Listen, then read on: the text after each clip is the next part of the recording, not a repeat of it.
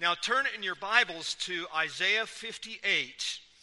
And this morning I'd like to take it up from verse 6 down through 14.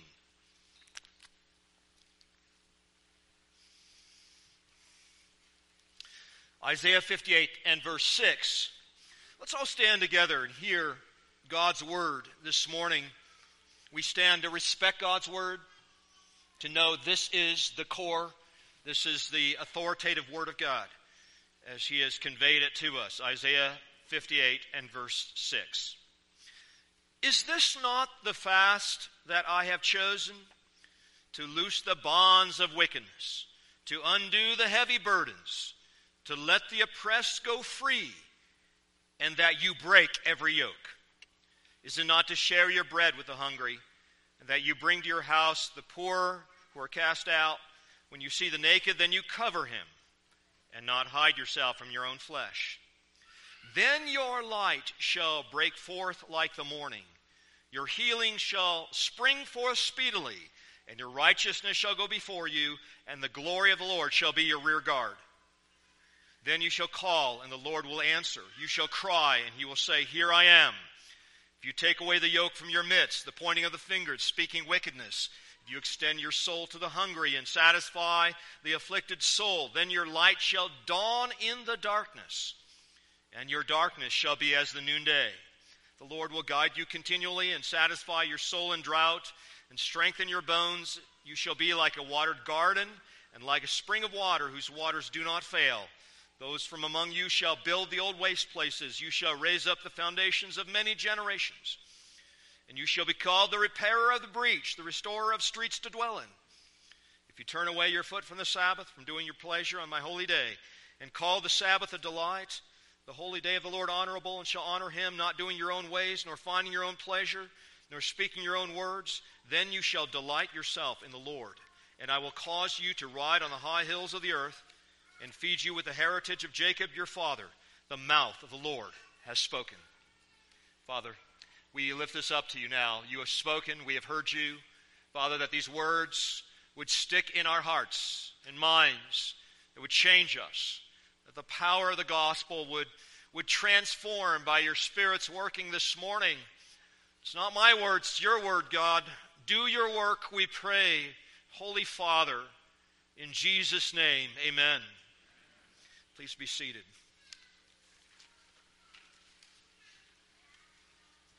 Last week we talked about the fast that God wants. What is the fast God wants? Is the fast to achieve some material blessing, health, wealth, etc. Some something that benefits us on this earth. But then we got to what God's heart is. What is God's passion? What do we fast for? Fasting is a way in which we convey to God the things that is most important to us the passion of our heart, our whole heart commitment, so to speak. And so, so we get behind God's passion, God's concern, the thing that God is most excited about, enthused about, focused in on. And we want to align our passions with God's passions. And this, of course, applied in the way that we pray. We want to pray according to the will of God. So, as our prayers as our passion align with the, the will of God and we pray in faith, we accomplish the things we pray for. And so here we have in this passage Isaiah bringing out the passion of the heart of God, the thing that matters to God. And it's not just, you know, God to express us such passion about this. Some of you may remember during the communion service, I mentioned these others. I was trying to find the most passionate expressions in the Word of God where people are pulling out beard hair. Uh, would you say that's pretty passionate? You know, if I'm coming down, grabbing the beard hair of my brother Dalton, you know, and just yanking out his beard hair, say, well, Kevin's feeling a little more passionate this morning. Wouldn't you all agree with that? What, what are the things that are getting people excited and the things that, that energize them, innervate them in Scripture, and you find that Nehemiah is passionate about the freedom of God's people. Now you say, well, freedom from debt, freedom from mortgaging their lands, freedom from hiring out their children as bond slaves. That seems a little superficial. We'll get to that in just a moment, but, but it's just this idea of liberty is big for Nehemiah. Jeremiah as well. Paul, the Apostle Paul, we mentioned him. He's, he's saying these people are curtailing the liberty of God's people. Somebody cut them in pieces for me, please. Okay, that's a little bit of a rendering of the passage, but Paul, Paul is, is literally saying somebody needs to slash these people into pieces because they are they're hampering the liberty of God's people in Galatia. I mean, there, there's just some intensive language in Scripture that seems to be exceedingly passionate about this thing called liberty. And of course, God is passionate. That's why, right? What do we know about God? He hates slavery and he loves to set the captives free. And it's for us this morning, brothers and sisters, to share in the intensity of Nehemiah and God. Now, there's something that runs in your blood when you hear somebody stand up and say, Give me liberty or give me death. Hey, that's the kind of thing that motivates an entire nation. As in our nation, as in China now, you hear this, this Patrick Henry quote is on the streets in China. They're saying, Give me liberty or give me death. That's what they're saying and on the streets of China. And it's very possible they're all going to die because there's not very much there for the very beginnings of liberty for the civil magistrate in China right now. But, you know, we have this in American heritage, don't we? Live free or die. Is that New Hampshire? Trying to remember which state that is. And there are these conservatives, these Republicans, you know, that's their statement when they run for politics. Live free or die. Of course, the answer is free from what? Isn't that the overarching question? You want to be free? Free from what? That's a little piece most people aren't thinking about. You know, they're thinking about what, what do I want to be free from? Just sounds good. And it is good. It's a good concept. It's God's concept. I think that's what why it runs in our blood to some extent. But Americans are in the same boat as China. Hey, we've got seven times more government in our lives as a percentage of GNI as we did in the turn of the 20th century roughly seven times more government that we have voted for, that we have fallen down on our faces and begged for as much tyranny as we can possibly get, has inc- only increased in the last four years, thanks to the last two presidents. Not good. Not good. This is where Americans are. Americans are in sla- slavery, they're bound in chains. And as Samuel Adams said, if you love wealth more than liberty, the tranquility of servitude, better than the animating contest of freedom, Depart from us in peace. May your chains rest lightly upon you, and may posterity forget that you were a countryman. That's what the founders of this nation, that's how they felt about liberty. And some of you are about ready to say amen to this, right? Because you're Americans. You have that heritage. And you, you like that. I like it. But, but, friends, again, what is this? Americans are enslaved because they love wealth more than liberty.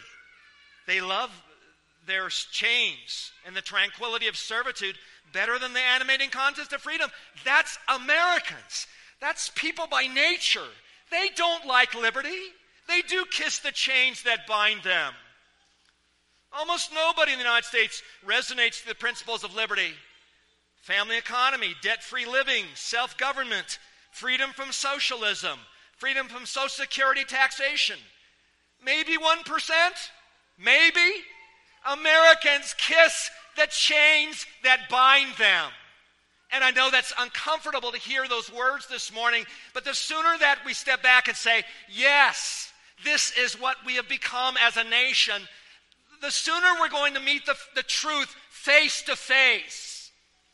And somebody just needs to stand up and say it. Americans are enslaved, and Americans kiss the chains that bind them. Uh, does the truth hurt? What do you guys think? You bet it does. Absolutely. But why is this?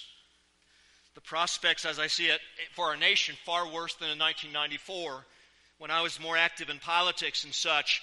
Prospects far worse today by all of the indexes. But the reason for this is that Americans love the tranquility of servitude. They, they resist the idea of self government, family integrity, moral living. Americans love sin. They kiss the chains that bind them. Americans love their sin. That's where they are. And our, our founders understood that liberty was impossible unless there was self government. As William Penn would say, or Benjamin Franklin, some of these guys, not even Christians, they would still say either you'll be governed by God or by God you'll be governed. That is, either you'll be self governed according to God's word, or by God's sovereign working in your life, man, you're going to be tyrannized. Big governments are going to tyrannize the living daylights out of you. You're going to get big government if you don't self govern. And yet Americans say, but I love sin. I don't like to self govern. I love the dysfunctionality of family life today. I love it. I celebrate it. That's where Americans are today. So, brothers and sisters, there are so many levels of enslavement. The first is bond slavery, or slavery to big governments and big banks. Paul even mentions this in the New Testament, 1 Corinthians 7, as you know. He says, If you can be free from the unnecessary servitude of men, use it rather. You are bought with a price. The blood of Jesus Christ, be not the servants of men. Please, please, please. No more bond slavery. Don't bring her back to America in 1840 either. So the first thing that, that we repudiate is bond slavery. And any kind of slavery to the unnecessary big government forces. And then, secondly, the second level of slavery is the slavery of addiction, the enslavement to the wrong gods. And then, of course, the root of all slavery is slavery to sin and the devil. That's why Jesus said in John 8, it's not just about you guys being enslaved by Rome. It's not the, that's not the big issue. You are slaves to sin, he says. That's your problem. They're very offended by that. But he says, You are slaves to the devil. You're slaves to sin. But, but then he said, If the Son will make you free, you will be free indeed. Hallelujah. That's why he came.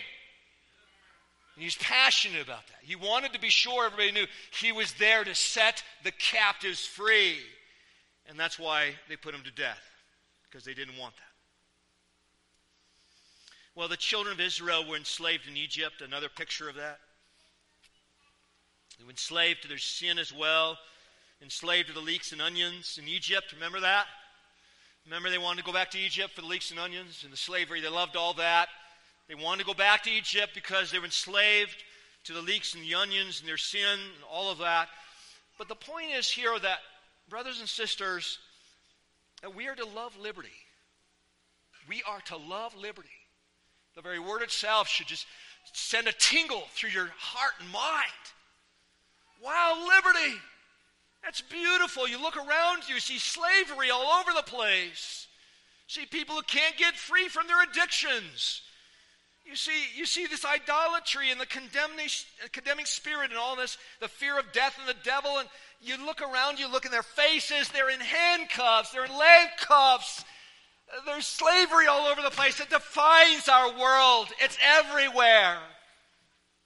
People say, I just can't be free from this addiction, or I can't be free from sin. And they're concerned and they're worried about death and disease, and that's their conversation, and they're so bound in their sin and their helplessness. They're like 10 feet under the ground in chains. It's all around us. It's, it's just horrendous. And yet, brothers and sisters, we love liberty. I love liberty. I don't like slavery. I don't like debt. I don't like communism. I don't know about you guys. I'm guessing some of you are probably going, yeah. But as for me, yeah, give me liberty or give me death. Yes, I love liberty. I hate communism. I hate big government. I hate sin. I hate the devil. I hate these handcuffs of holding my brothers and sisters down often in addictions and such. I hate it with everything in me. I hate it. And I love liberty. I love the liberty we have in Jesus Christ. I love it. I want to proclaim it. I want to tell more people about it. This is the thing that animates me. Does it animate you? Are you fasting for these things? This is what matters most. The slavery is a heavy addiction, a heavy burden. These heavy addictions are heavy burdens. They, there's a burdens of serving other gods. It's the burden of guilt, constantly coming to blame shifting and self atonement and meeting a standard that people make up for themselves or false religions make up for them. You know what it's like. You've seen it all around you. Every false religion's got a heavy burden on people because of their guilt. They establish this standard. If you meet the standard, your guilt will be gone. It's never gone. They never meet the standard, the guilt's never gone. So they're still in the, the chains. It doesn't do any good to them. You know, you look at this and you see there's such a burden, there's such a tying down by the false religions and, and sin and the condemnation of their own consciences, as well as the condemnation of the devil and the bondage of the fear of death and all of this. It's just horrific. It's, there's no lightness, there's no glory in it, there's nothing of any value at all in it. And all by nature don't experience it, they don't know what it's like. The reason why they kiss the chains that bind them, they, they just don't know what it's like not to have chains on. That's probably the main thing. If you've, you've been born in chains, raised in chains, still in chains, they just don't know what it is to be light and freed. And as the Son has made us free, to know what it is to be free indeed, they still know it. So, brothers and sisters, there's no freedom but to enter and increase levels of bondage. The prisoner has the freedom to enter the door that opens into smaller confinements. So uh, here's the picture that comes to my mind is they, they start at 150 square feet. They have, they say, the freedom to go through a door. The door is marked more sin. So they go, good, more sin. They open the door and they walk in and it's 50 square feet. And within the 50 square feet chamber, there's another door that says more sin. And they say, good, another opportunity, another freedom to open another door, to crawl into it, and now they're in 10 square feet. That's the world. That's what people are doing in their sin, in their idolatries, in their addictions. That's what they're doing. They have the freedom, they think, to go into smaller and smaller confinements until they're bound hand and foot, and they can't move a cotton pick an inch. But if the Son will set you free, man, you will be free indeed. Americans are so wealthy, they get chains padded with velvet. That's the only difference. Well, we're in America. Yeah, your chains are padded with velvet. Great.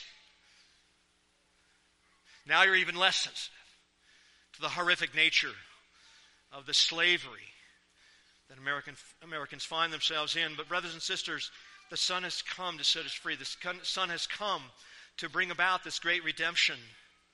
He sets the captives free. Now let's look at the big if in verses 9 and 10. I call this the big if. Verses 9 and 10. We're moving along here. We've already looked at some of the ifs the previous passage, but here's the big if, the premise. If you take away the yoke from your midst, the pointing of the finger and the speaking of wickedness, if you extend your soul to the hungry and satisfy the afflicted soul. So, this is the big if. That is sharing the passion of God, fasting for redemption, crying aloud to God, taking away the yoke, the yoke that people place on others but this is, a, this, is, this is the need for redemption. This is the setting the captives free.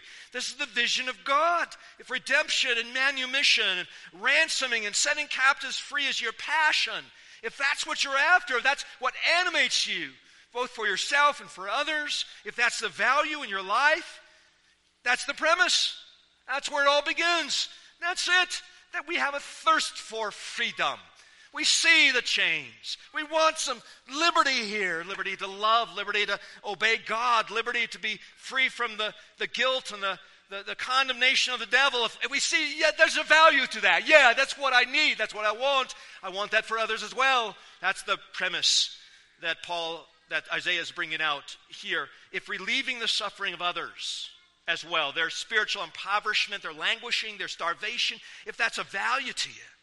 And then he's got a contrast here uh, with those who point the finger, speak wickedness. And what is that? The finger of condemnation, accusation, pointing at others, blame shifting to others, and speaking wickedness, where there's no gospel, there's no forgiveness, there's no redemption going on here. Basically, this is negativity. This is an overall attitude of negativity. And there are some Christians who may walk around with a basically negative perspective of things, pointing the finger in the negative sense of this or that. Now, it's not to say that we, we don't mention some of the negative things. The Bible's going through that. We list all of that and such. But the point is that, that, that it doesn't come down to a message of redemption. That's the issue here. It's got to come down to redemption. Speaking wickedly, as, as I see it, just, just anything that's wicked. Cursing, complaining, blame shifting, pointing out the sins of others, slandering, general and negative thinking that bears no possibility of redemption at all. These people curse the darkness, they have no idea how to light a candle. It's the negativity. That's what's been condemned here. There's no good message here, no gospel.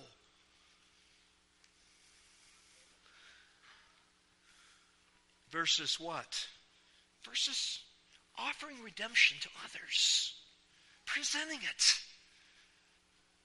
envisioning it. Envisioning it. That's word I like. Can you envision redemption for that drug addict crawling around the gutters of Denver? Can you envision what that man would look like if Jesus came into his life and, and, and, and pulled him out and gave him new life and he becomes this shining vessel of honor to, to the Creator and forever and ever shouting praises to the name of Jesus. Can you imagine that for that man? Envisioning the redemption of God for yourselves and others. Getting on board God's vision. Why Jesus came sending the Son into the world, not to condemn the world, but that the world through Jesus might be saved. And to offer that redemption, to, to bring it out, to say, you know what, this is exactly why my Savior came. I'm so glad I'm here ministering in this ditch in downtown Denver. I just, I want to say Jesus came for this. This is the reason. He came for you. No matter how desperate the situation, no matter how torn down, how damaged goods, no matter how much the ravages of sin have torn apart the people or the nation, you've got a redemptive message. Remember, I gave an encouragement to the midwives who were being trained. And they were graduating, and there were a couple of them going to go out and do midwifery services. And some of them would be out with the unsaved, unbelievers, people in horrible conditions broken families, lesbians, etc. I said, no matter where they are, you've got a redemptive message. They could be at the bottom of the barrel, it's all up from here. And you're the first one to interact with that person who needs to hear the gospel of Jesus right here because this is the redemptive message for her in this situation, whatever situation this woman has found herself in. We come with redemption. We come with a redemptive message. This is the vision of God. This is what we fast for. This is what we're passionate for. Envision the world as God sees it. Envision the drab world of bondage. Satan's slaves and play toys bred in the dungeons of Isengard. Some of you may understand what that means. Just horrible dungeons under a castle with a worst possible tyrant ruling the castle. There they are. They've been born there, they were bred there. They're dragging their chains around the most horrible condition you can imagine in the dungeons of Isengard. This is who they are out there. These are the people you meet in Safeway and other places. That's where they're born and bred, brothers and sisters. Do you have a message for them? You have a message for them? Do you have a good news for them? You have a redemptive message for them? Or is it just too bad for you? Give me my groceries, I'm out of here. What do we have for the world? What kind of message do we have? This is redeemable. Let's say it. This is redeemable. This is redeemable. Well, that's the premise. Let's move on to the conclusions. Verses 9, 10, 11, and 12. Let's keep going. So, first, we envision redemption for ourselves and for others. And then, secondly, we, we call out to God for it. That's verse 9. So, we envision it. We, we, get, we, we get a passion for it. We see our need for it. We see our brother's need for it. We see our, our, our relatives and our neighbors needing this thing. So we envision redemption. That's the first step. You envision it. It's possible. God has promised it. He's brought it in His Son. There's a possibility of redemption here. I can see it. I can envision it. Now, secondly, call out to God for it. See verse 9. And you shall cry, and he will say, Here I am. We pray according to his will. And it is his will. It's planned from all eternity. You're talking his talk now. That's his language. He's been all about this since all eternity. He sent his son for it. And you're saying, God, we need some redemption down here. What's he going to do? What's he going to do? What do you think he's going to do? If this is his passion, if this is what matters to him, is this this is the thing that Jesus came to get us. Cry out, help, redeem me. Genuinely, I need your redemption. Set me free. Help me, God. I'm in the chains of the devil and sin. Oh God, I've got the fear of death in me. It's got a grip of my soul. Oh God, help me, redeem me. What do you think he's going to do? What do you think he's going to do? Of course, he's going to redeem you. That's, that's of course, what he's going to do. That's his will. That's what he's accomplished. That's what he will bring about in the life of your, your friend as well as your own life. Call, the Lord will answer. You shall cry, you will say, Here I am. Third, thirdly, first envision redemption, then call out for it. And thirdly, verse 10 then your light shall dawn in the darkness, and your darkness shall be as noonday. The lights turn on in your life. Now we can see. Now we can understand. Now we're climbing out of the dungeon. Now we can see in four dimensions, three dimensions. We can see in full color. We can see reality. We can see the glory of God. We can see where we were and where we're headed. And we can see all of these things, and they're glorious. No, we couldn't see it when we were born and bred in Isengard. Couldn't see it back then. But now we can. Ephesians 5 8, you who were once darkness, now you are light in the Lord. Walk as children of light. Children, let me ask you this question What's the difference between light and darkness? Night and day. Isn't it? Now, let's say that light has a battle with darkness. Who wins? Every time. Every time. Light has a battle with darkness. There's light in that corner, here's darkness over in this corner. Ding, ding, ding. Lights turn on. What happens to darkness? Gone. Who wins? Light wins. A brother told me once he was on a flight sitting next to a young lady who was a star in bad movies. I'll just put it that way. Who won? Light won. You stand up in a university classroom, you share truth and love to, to this group in, a, in, a, in the darkest possible reality you can imagine. You stand up and say, Guys, we are sinners by nature. We need God to come and redeem us, and Jesus has done that to set the captives free, those who are captured by Satan, by sin, by adultery, by fornication, by homosexuality. Jesus has come to set us free. Turn on the lights. Who wins? Light wins. Number four, verse 11 the Lord will guide you continually and satisfy your soul in the drought. Strengthen your bones, you shall be like a watered garden. It's beautiful, like a spring of water. Its Waters do not fail. What beautiful pictures. I mean, we're, we're contrasting the, the dried up garden that's been through a three year drought. They haven't had any water for three years. It's all crusty and nothing. And now we've got beautiful watered garden, spring of water. Waters don't fail. Again, these prophetic words are so beautiful because we all know what they look like. We know what he's talking about here. We know what an emaciated body looks like. But have you ever seen an emaciated soul? You see some Africans, you know, uh, three days away from starving to death. That's emaciated. What does an emaciated soul look like?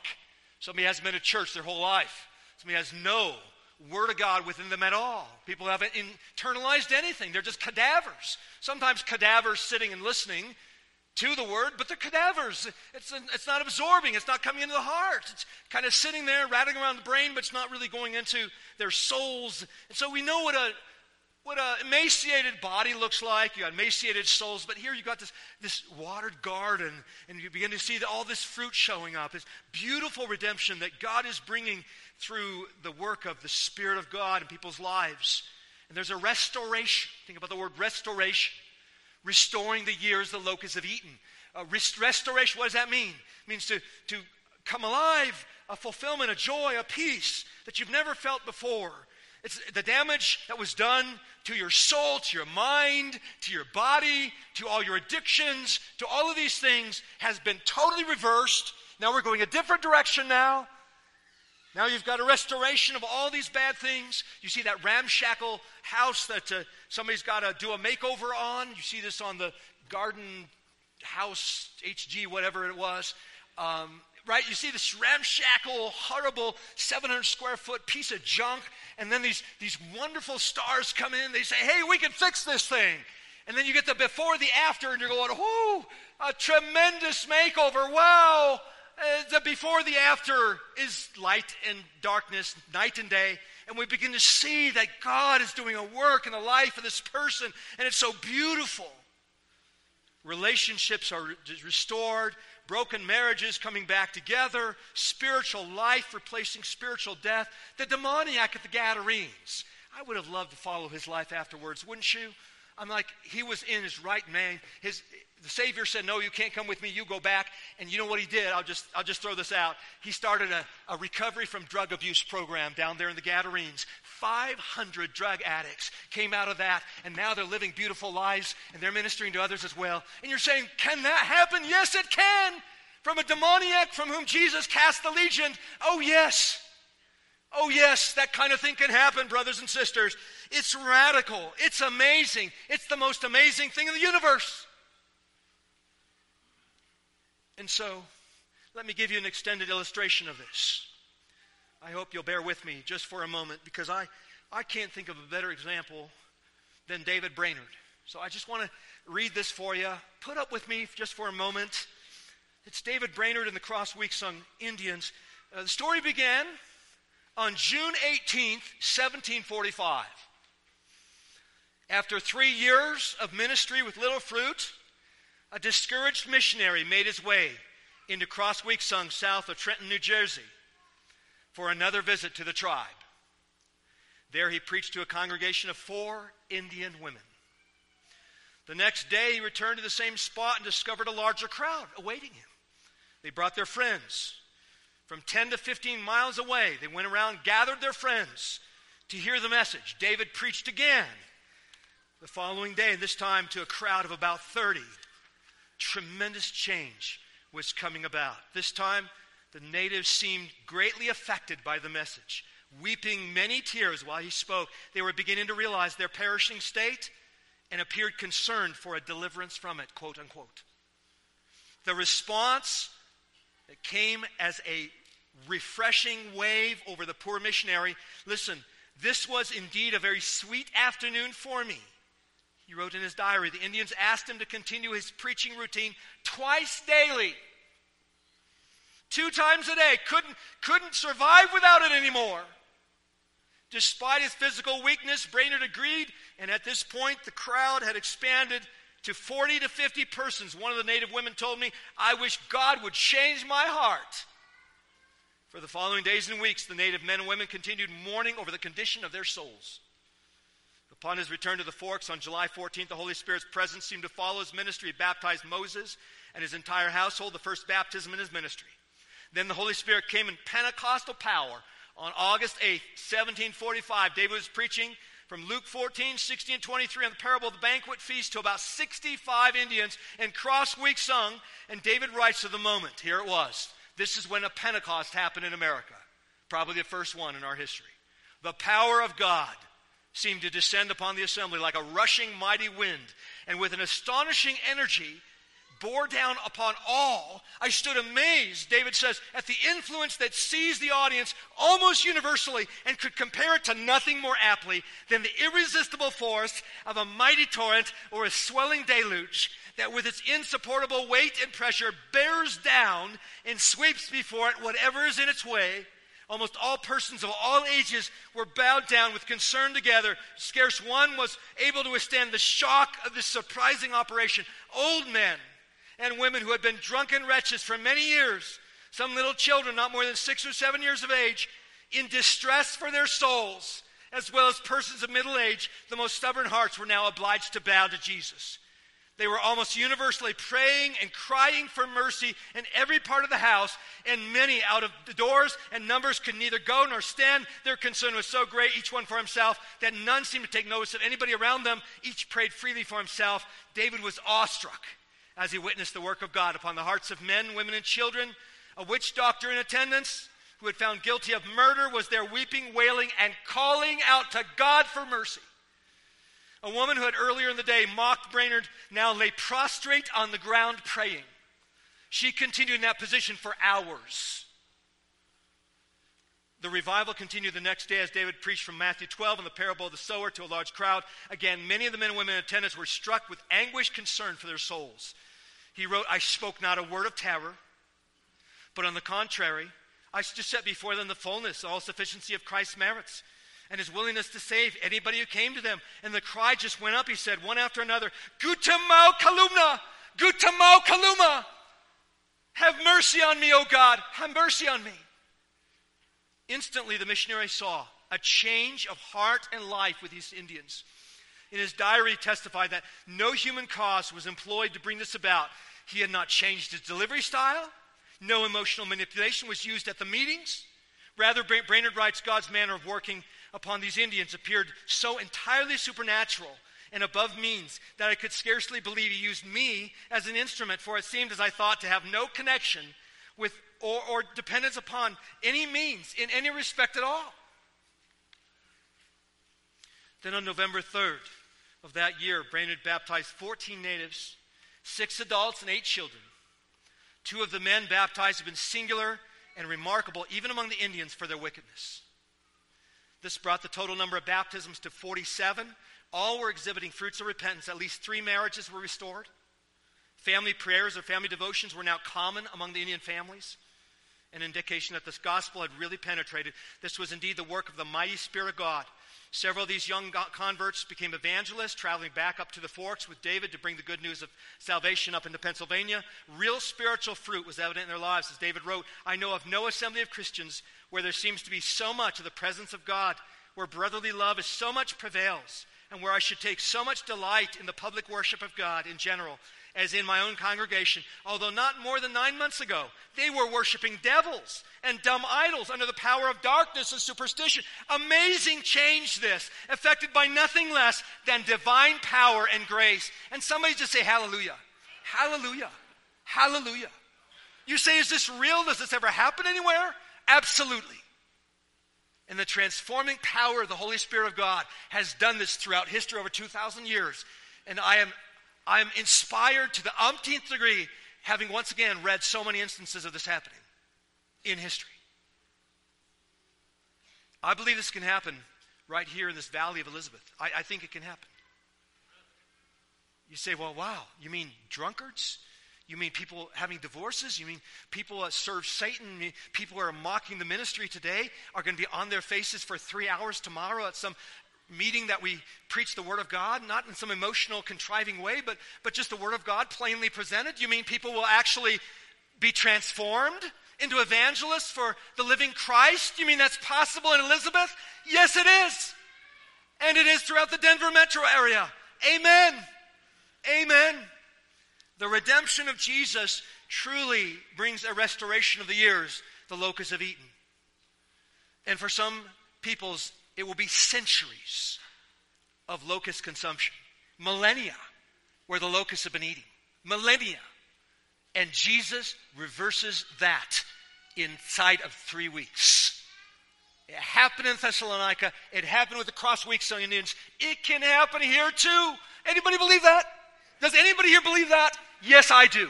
Yes, you do. Amen. He sets the captives free. He kills our sin. He crushes Satan, and the trees blossom and they bear fruit, some 30 fold, some 60 fold, some 100 fold. Children, let's just go over the notes real quickly. Followers of Jesus love liberty. Number two, Jesus sets the captives free. You can add a hallelujah there too, if you want to. Number three, we become like a beautiful garden.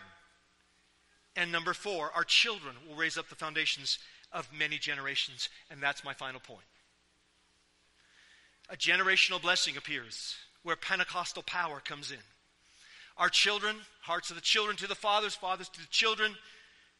Our children begin to speak the word of God. In the Joel 2 blessing, we find that in Acts chapter 2. Those from among you shall build the old waste places, you shall raise up the foundations of many generations, and you shall be called the repairer of the breach, the restorer of streets to dwell in.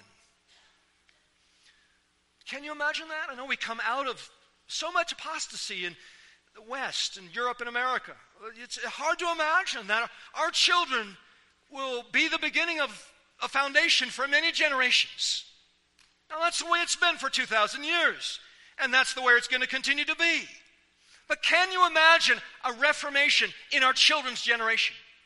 That these children sitting here hearing the Word of God today, something will enter into their spiritual bloodstream and they will become the next series of reformers and revivalists and, and these great evangelists and missionaries and disciplers for the next generation. Can you imagine it? Can you envision it? You say it's hard for me to envision that with my two year old. I get that.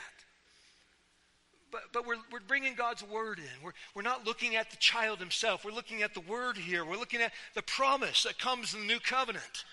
We'll begin to see the gardens and the ashes, as was mentioned. So, at the least, brothers and sisters, I guess my only application is would you capture the vision today? The potentiality of it? The glory of it? That our lives that our ministries are not a dead end. That whatever is going on in your family, whatever is happening in this church, whatever is happening in our ministries, these will not be the end of it. This is not a dead end. This is only the beginning of something. Can you envision that? That's what the word is bringing you today. Can you receive? I'm I'm not a prophet here. I can't tell that America is salvageable. Can't tell where redemption the repair of the breach is going to be in the micro or the macro. I can't tell you that, but the promise is here that those that are of us will be the foundations for many generations to come. Just ask that you retain a vision for, for what God has brought out in this scripture for us. Look into your children's eyes and you tell them, I believe God can do this. I believe His promises. I know the bankruptcy. I understand where, we're, where we are. We're so much like Old Testament Israel. I get that. The bankruptcy before us is breathtaking on every level. I get it.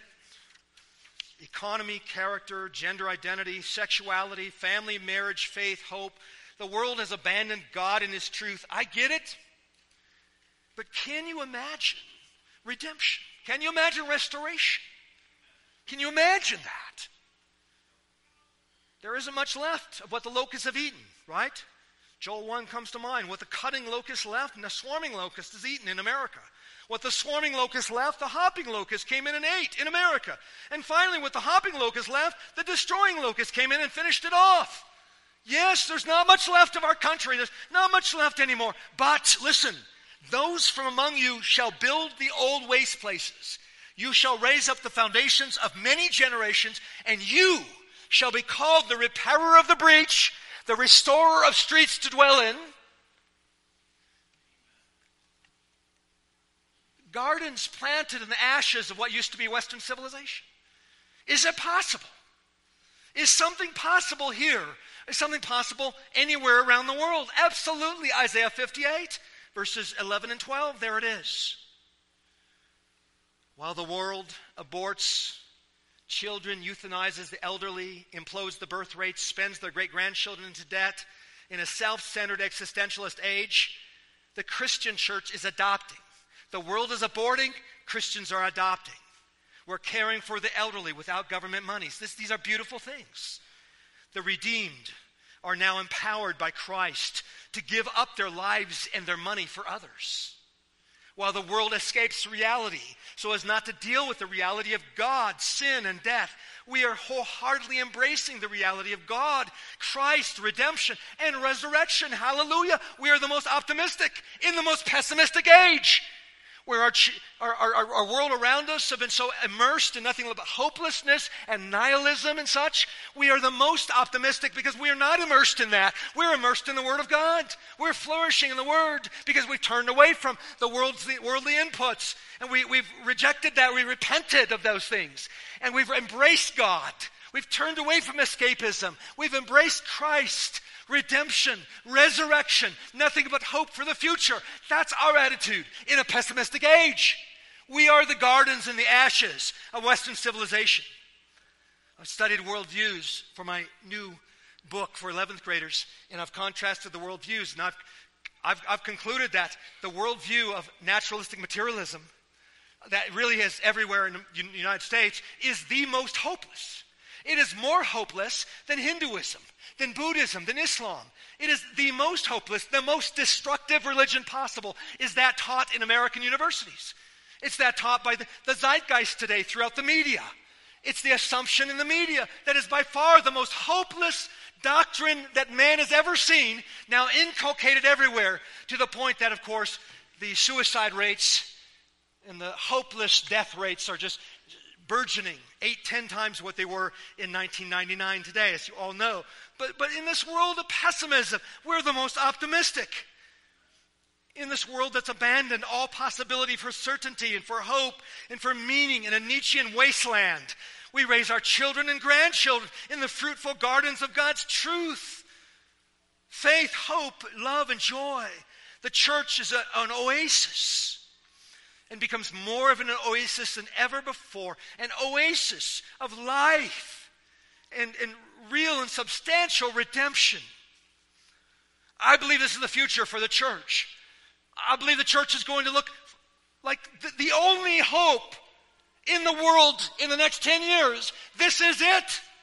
They will come here or commit suicide effectively. Those will be the only options over the next 10 years. Now, I know the suicide is a slow suicide often, involving the disconnection from reality in the, in the media or drugs or whatever, psychotropics and all the rest. Okay, that's already happened. But that's just continuing to happen. The only place where they're not committing suicide is where they're hearing the truth and they're receiving the message of redemption and resurrection, and that there's hope, ultimate hope, in a world of ultimate despair. And then we become the oasis where the crowds come in, and then revival starts to happen. And we begin to see a reformation sweeping across the Western world. As we train our children in the knowledge that's rooted in the fear of God in the firm hope of the gospel, the resurrection of Jesus Christ, brothers and sisters, by the grace of God, our children will be the ones most motivated to, to rebuild the broken down systems. Our children will be the only ones left to plant the gardens in the ashes of what used to be Western civilization. Amen. Our Father in heaven, ah, there's hope in the gospel of Jesus Christ. That we would see it today in sharper tones God, that we would see the contrast for sure. But also, God, experience your redemption. Redeem, we pray, oh God, redeem.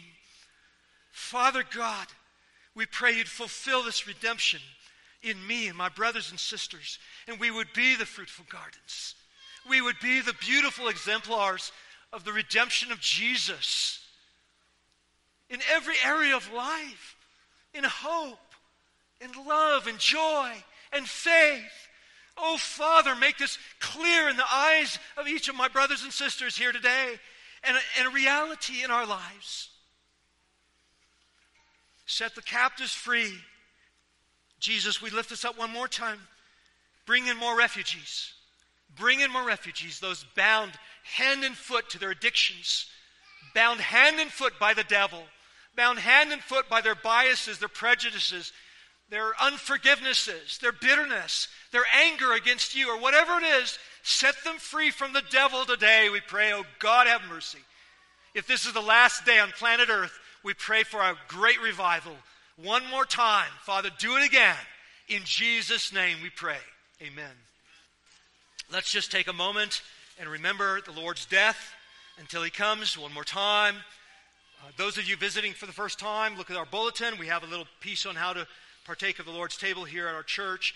But I just have something very brief to share with you first, and that is just to understand the breadth and the depth and the width and the beauty of the redemption of Jesus. We need to understand more of the broad scope of the mission Jesus set out to do when he brought about our redemption. So, what is this? What is the breadth of it? What, try, to, try to increase the size of your mind to, to open up and to see what Christ has done for us. Uh, part of the problem is when you're under the ground, it's hard to see. But when you're just kind of a worm and you're moving around the dirt, it's just hard to get out above the dirt and look up and see the great vision of Christ's redemption for us. And so that's what we're praying the Spirit will do for us this morning. Revelation 21, verse 5. This is at the very end. We find that John is, is right there, and Jesus is actually speaking to John directly. So there it is at the very end. Jesus is right there, and he says to John, Behold, I make all things new. And he said to me, Write, for these words are true and faithful. These are the words of, of Jesus. He's, he's saying, I have come to make all things new. And, and that, that's everything. All things is everything. That's the entire universe. So I just want you to understand that there's a huge scope involved in the redeeming work that Jesus came. When step out, we see all kinds of bad things. You're talking about bad things all the time. And we're like, people are too lazy. Somebody said that to me this morning. Like, people are too lazy. You know, and then there's Biden, and there's, uh, there's a billion things to complain about, right? There, almost nothing's going right, except for the fact that Jesus came, and he's making everything right. So, so just again, the scope of the redemption, Jesus says to John, Behold, I make all things new. Okay, number two, Colossians 1. He came to re- reconcile all things to himself by him, whether things on earth or things in heaven, having made peace through the blood of his cross.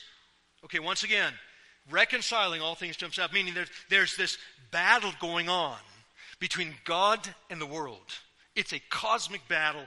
The battle between the angels, the good angels, and the demons, right? And the, there's all these battles of ideas and there's conflict and it's just this cosmic war that's going on. And jesus is coming to reconcile everything take care of everything put all the enemies down. There will never be another war between good and evil again. And he's doing it by the blood that he shed on the cross. Again just step back. I want you to see the whole thing the chaos the enmity sin, its wretched consequences, all of that, all the damage that's been done in, in your life, in my life, in the world around us, all of that will be reconciled to Christ. And then finally, Romans 8 21. You all know this passage as well, but I bring it to you because here it says, The whole creation, the whole creation is groaning and travailing. The whole creation will be delivered from the bondage of corruption to the glorious liberty of the children of God. For we know that the whole creation groans and labors with birth pangs together until now. Remember when we shot our first deer? Man, that just tore on my heart. My daughters were crying, you know. They shot it, but they're crying. And I'm the guy with the 45 has to put it out of its misery. I'm like, come, Lord Jesus, come. This isn't right. You know, I mean, meat the next day, but that's one thing. But, but the whole creation is groaning and travailing. We want this fixed. We want all things new. And that all comes by a redemption. Listen, not only that, but we also, who have the first fruits of the Spirit, even we ourselves, groan within ourselves, eagerly waiting for the adoption, the redemption of the body. That is our body and the whole body, the whole physical universe. So, brothers and sisters, we approach the table today. Jesus came to fix it all. And he does it by his blood. He shed his blood, reconciles all things to himself He's redeemed the world, and that redemption is consummated at the very end. But let's just say, Glory be to Jesus for this broad scope, this amazing full redemption plan to make all things new. And whatever's not going right in your life right now, I want you to say as you come to this table, yeah, but Jesus is going to make all that new. Jesus is going to fix that. He's going to reconcile that to himself as well. Amen. Amen. Uh, Father God, our hearts are swelling with joy and with glory just to think of what Jesus has done, this, this great vision that you have set from all eternity, brought to bear at the cross, where Jesus shed his blood, overcame death and the devil, and then now he's at the right hand, bringing all these enemies under his footstool. Father, it is the blood of Christ that accomplishes this great redemption today. As we receive the cup one more time, Father, that we would see the value of it, that we'd see the blessing of it, that we would see the breadth of it, the glory of it. Father, all of that may it converge in our minds, that you would receive all the praise. And Jesus, the thanksgiving and the glory to you. You are the Lamb who has accomplished this for us. We look forward to when every tribe and nation come together to praise the Lamb on the throne, whom we praise right now as we receive the cup and the bread. In Jesus' name, amen.